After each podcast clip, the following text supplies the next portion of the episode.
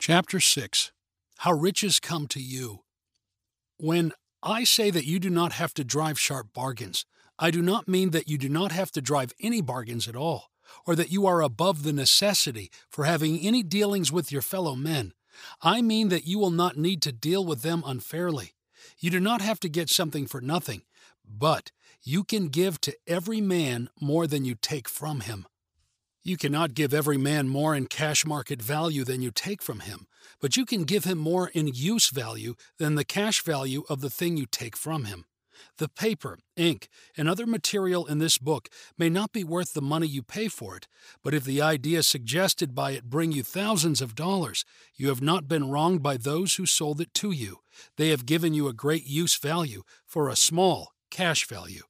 Let us suppose that I own a picture by one of the great artists, which, in any civilized community, is worth thousands of dollars. I take it to Baffin Ray, and by salesmanship, induce an Eskimo to give a bundle of furs worth five hundred dollars for it. I have really wronged him, for he has no use for the picture. It has no use value to him. It will not add to his life. But suppose I give him a gun worth fifty dollars for his furs. Then he has made a good bargain. He has use for the gun. It will get him many more furs and much food. It will add to his life in every way. It will make him rich.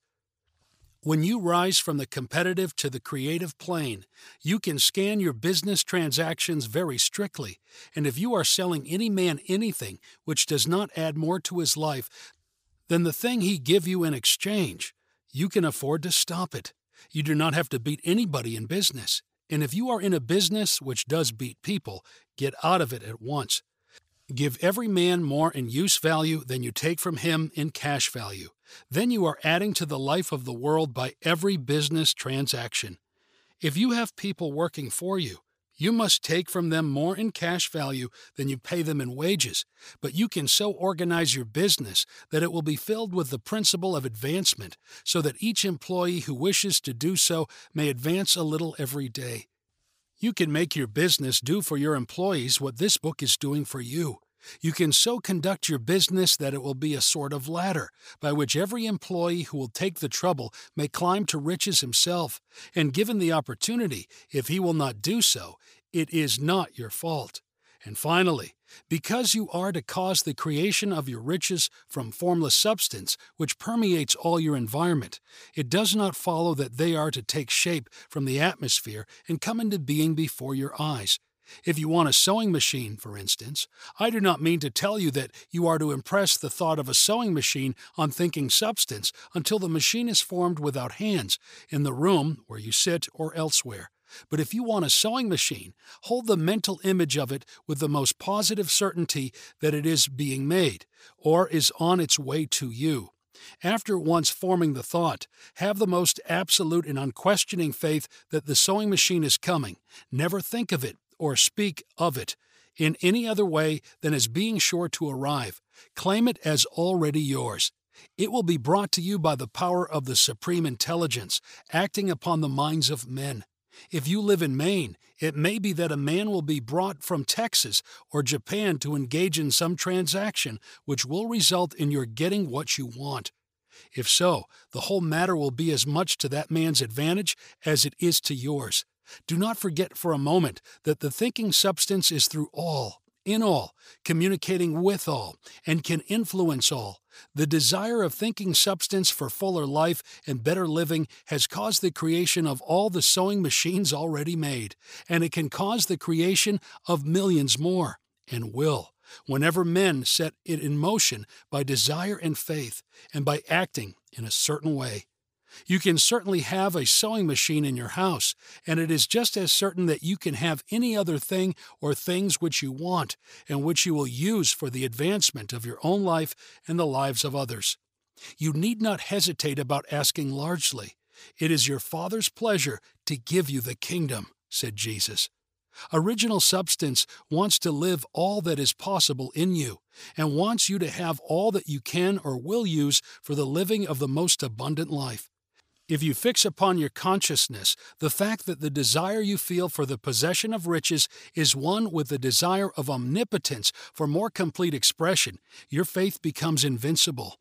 Once I saw a little boy sitting at a piano and vainly trying to bring harmony out of the keys, and I saw that he was grieved and provoked by his inability to play real music. I asked him the cause of his vexation, and he answered, "I can feel the music in me, but I can't make my hands go right." The music in him was the urge of original substance, containing all the possibilities of all life. All that there is of music was seeking expression through the child. God, the one substance, is trying to live and do and enjoy things through humanity. He is saying, "I want hands to build wonderful structures, to play divine harmonies, to paint glorious pictures. I want feet to run my errands, eyes to see my beauties, tongues to tell mighty truths and to sing marvelous songs," and so on. All that there is of possibility is seeking expression through men. God wants those who can play music to have pianos and every other instrument, and to have the means to cultivate their talents to the fullest extent. He wants those who can appreciate beauty to be able to surround themselves with beautiful things. He wants those who can discern truth to have every opportunity to travel and observe. He wants those who can appreciate dress to be beautifully clothed, and those who can appreciate good food to be luxuriously fed. He wants all these things because it is himself that enjoys and appreciates them. It is God who wants to play and sing and enjoy beauty and proclaim truth and wear fine clothes and eat good foods. It is God that worketh in you to will and to do, said Paul. The desire you feel for riches is the infinite, seeking to express himself in you as he sought to find expression in the little boy at the piano. So you need not hesitate to ask largely. Your part is to focalize and express the desire to God. This is a difficult point with most people. They retain something of the old idea that poverty and self-sacrifice are pleasing to God. They look upon poverty as a part of the plan, a necessity of nature. They have the idea that God has finished his work and made all that he can make, and that the majority of men must stay poor because there is not enough to go around. They hold to so much of this erroneous thought that they feel ashamed to ask for wealth. They try not to want more than a very modest competence, just enough to make them fairly comfortable. I recall now the case of one student who was told that he must get in mind a clear picture of the things he desired, so that the creative thought of them might be impressed on formless substance.